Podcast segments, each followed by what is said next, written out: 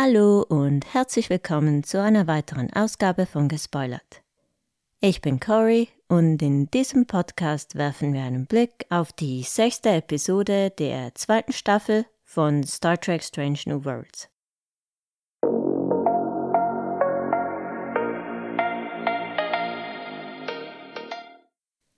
Dieser Podcast enthält Spoiler bis und mit Folge 6, also bis zu dieser Folge. Ihr seid also hiermit gewarnt. Die Episode heißt Lost in Translation oder in Deutsch, wo die Worte fehlen. Der Titel deutet es bereits an. Die Kommunikationsoffizierin Uhura steht diesmal im Mittelpunkt. Die Zusammenfassung werde ich kurz halten. Schließlich habt ihr die Folge ja vermutlich auch gesehen. Ihr könnt auch einfach etwa drei Minuten überspringen falls euch das überhaupt nicht interessieren sollte. In dieser Episode wird die Enterprise zu einem Nebel am Rand des erforschten Weltraums geschickt. Dort soll sie dafür sorgen, dass eine Deuterium-Raffinerie in Gang gesetzt werden kann. Deuterium ist ja etwas wie, wie Benzin für Raumschiffe. Da Pike während dieser Mission nicht nur die Verantwortung für die Enterprise hat, sondern auch für ein anderes Schiff, die Farragut, und auch die Raffinerie bzw. die Station daneben, wurde er vorübergehend zum Fleet Captain befördert. Die Farragut ist das Schiff, auf dem James T. Kirk dient, und deshalb sehen wir diesmal den richtigen Prime Timeline James T. Kirk. Sein Bruder Sam dient ja auf der Enterprise, deshalb sehen wir Interaktion zwischen den beiden und da scheint es eine gewisse Geschwisterrivalität zwischen den beiden zu geben. Das heißt, die Rivalität kommt vor allem von Seiten von Sam. Er ist nämlich ein bisschen eifersüchtig, weil sein Bruder beruflich so erfolgreich ist. Er wurde nämlich gerade zum ersten Offizier der Farragut befördert. Ich bin jetzt nicht ganz sicher, dass das auch heißt, dass er jetzt Lieutenant Commander Kirk ist, aber naja, das bleibt abzuwarten. Im Mittelpunkt der Episode steht, wie erwähnt, Nyota Uhura, Ensign Uhura. Sie wurde ja Anfang Staffel befördert. Sie leidet in dieser Episode an Halluzinationen. Sie hört eine Art, ich weiß nicht, Sirenengeräusche und sieht eine Art Zombie-Version ihres toten Freundes Hammer vor sich. Sie sieht auch sehr grausame Szenen vor sich, wie tote Crewmitglieder und wird von einer bösen Version von, von sich selbst angegriffen. Also das alles geschieht nur in, in ihrer Vorstellung.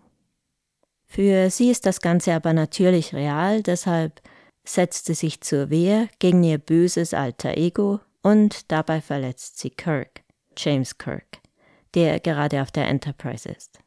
Dieser ist aber nicht böse auf sie, sondern hilft ihr fortan herauszufinden, was es mit ihren Halluzinationen wirklich auf sich hat. Denn sie beide sind nicht der Ansicht von Dr. Benga, dass diese Halluzinationen das Resultat einer Deuteriumvergiftung sind. Währenddem diese beiden nach Antworten suchen, entdecken Pelia und Una, dass es auf der Station wohl einen Saboteur gibt. Dabei handelt es sich um einen Lieutenant Ramone, der dieselben Halluzinationen hat wie Uhura. Er scheint jedoch seinen Verstand verloren zu haben und springt aus einer Luftschleuse, beziehungsweise lässt sich in den Weltraum saugen. Glücklicherweise entdeckt dann aber Uhura, dass ihre Halluzinationen nichts weiter sind als ein Versuch von Aliens mit ihr zu kommunizieren. Diese Aliens leben im Nebel und die Deuterium-Raffinerie würde sie alle töten. Und das versuchen sie nun Uhura mitzuteilen. Leider wurde die Raffinerie bereits in Gang gesetzt, doch die Enterprise zerstört sie und entlässt das Deuterium wieder in den Weltraum. Und Gott sei Dank rettet das diese, diese Nebelwesen. Diese Episode hat mir vor allem deshalb gut gefallen, weil es dabei um Sprache und Verständigung geht. Für mich als Linguistin ist die Idee der Kommunikation mit fremden Wesen und die, die dabei potenziell entstehenden Probleme absolut faszinierend. Das ist jetzt nicht ein super originelles, weil extrem seltenes Star Trek-Thema. gerade auch kombiniert mit einem unsichtbaren Wesen, dem man unabsichtlich Schaden zugefügt hat. In Discovery war es mit Species 10c mal andersrum, da waren Burnham und Co. sozusagen die Nebelwesen, die irgendwie versuchen mussten, mit denjenigen zu kommunizieren, die ihnen ohne ihr Wissen Schaden zufügten. In seinen besten Momenten erinnert Lost in Translation an meinen Lieblingsfilm Arrival. Und genau wie in Arrival geht es auch hier eigentlich um was ganz anderes. Es geht um die Verarbeitung von Trauer. Hier ist es Uhura, die die Trauer lieber verdrängt, als sich ihr zu stellen. Sie hat ja ihre Eltern und ihren Bruder in einem Shuttleunfall verloren und letztes Jahr auch noch ihren Mentor und Freund Hammer. Sie flüchtet sich in die Arbeit, um ihren Kummer verdrängen zu können. Und erst das Gespräch mit Kirk hilft ihr wirklich weiter. Natürlich will ihr auch Dr. Mbenga weiterhelfen, aber sie braucht nicht in erster Linie Medikamente oder Erholung, sondern ein Gespräch, einen Zuhörer. Und das scheint Kirk instinktiv zu wissen. Trauer ist ein schmerzhafter Prozess, aber man muss sich mit der Trauer auseinandersetzen, wenn der Schmerz irgendwann abnehmen soll. Und dass auch Verlust und Trauer zum Leben eines Menschen gehören, das war ja bereits Thema in Episode Nummer 4. Das war die ansonsten mittelmäßige Pike-Episode, wo, wo alle immer alles wieder vergessen haben. Der Titel Lost in Translation erinnert natürlich an den Film gleichen Namens aus dem Jahr 2003 von Sofia Coppola. Das ist einer dieser Filme, den alle super toll finden, außer man selbst. Also in meinem Fall. Ich fand den Tod langweilig. Ich glaube, ich bin sogar eingeschlafen. Meines Erachtens war der Titel jetzt auch nicht so gut gewählt.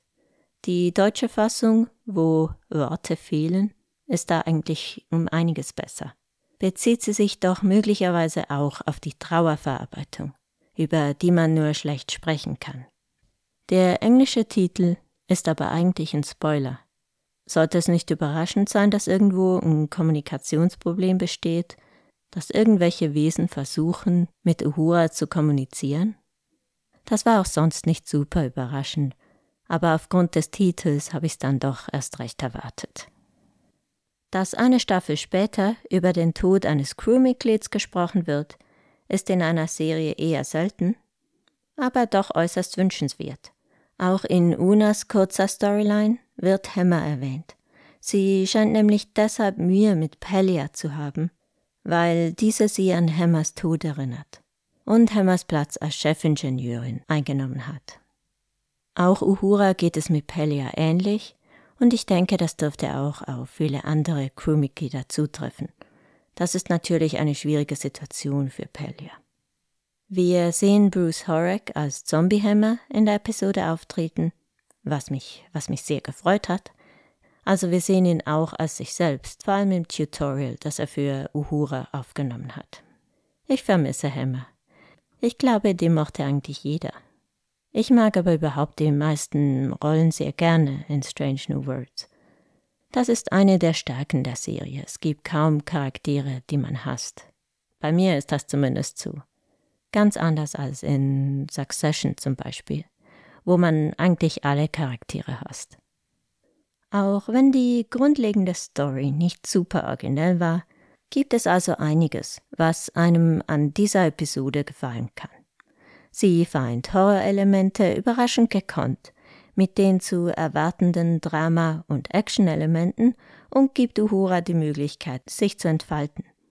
Eine Möglichkeit, die sie so in der Originalserie, wenn wir mal ehrlich sind, nie erhalten hat. Und Celia Rose Gooding nutzt diese Chance. Sie schafft es ihrem Charakter mehr Tiefe zu verleihen. Sie trifft in dieser Folge auch zum ersten Mal auf ihren späteren Captain, Kirk, und es wird durchaus erklärt, warum die beiden später eine wirklich gute Beziehung zueinander haben. Überhaupt ist die Episode wichtig, was zwischenmenschliche Beziehungen anbelangt. Gleich mehrere Personen treffen das erste Mal aufeinander. So lernen sich Pike und James Kirk kennen, und dasselbe gilt auch für Spock und Kirk. Ein Aufeinandertreffen, das viele Fans bereits sehnlichst erwartet haben. Ich fand gut, wie unbedeutend diese Szene schien. Weiß man doch nie, ob man eine Person nie wieder treffen wird oder ob diese später eine wichtige Rolle im Leben spielen wird. Es ist ja nicht notwendig, dass die beiden jetzt gleich Freundschaftsarmbänder austauschen oder sowas. Trotz der Geschwisterrivalität macht es auch Freude, Sam und James Kirk in Interaktion zu sehen. Ich glaube, das gab's, soviel ich weiß, noch nie in Star Trek. Und auch die romantischen Beziehungen werden zumindest am Rande gestreift. So laufen sich Kirk und Laan kurz über den Weg, Laan hat ja bisher erst mit Prime Kirk telefoniert und ihn noch nie persönlich getroffen. Er spricht sie auch kurz auf ihren Videocall an, aber mehr geschieht eigentlich nicht. Und auch Chapel und Spock haben nur ein kurzes Gespräch während eines Schachspiels. Sie einigen sich darauf, ihre Beziehung vorerst einmal vor anderen und vor allem auch vor der Sternenflotte geheim zu halten. Da sie einerseits noch nicht wirklich wissen, ob da was zwischen ihnen ist oder was genau zwischen ihnen ist.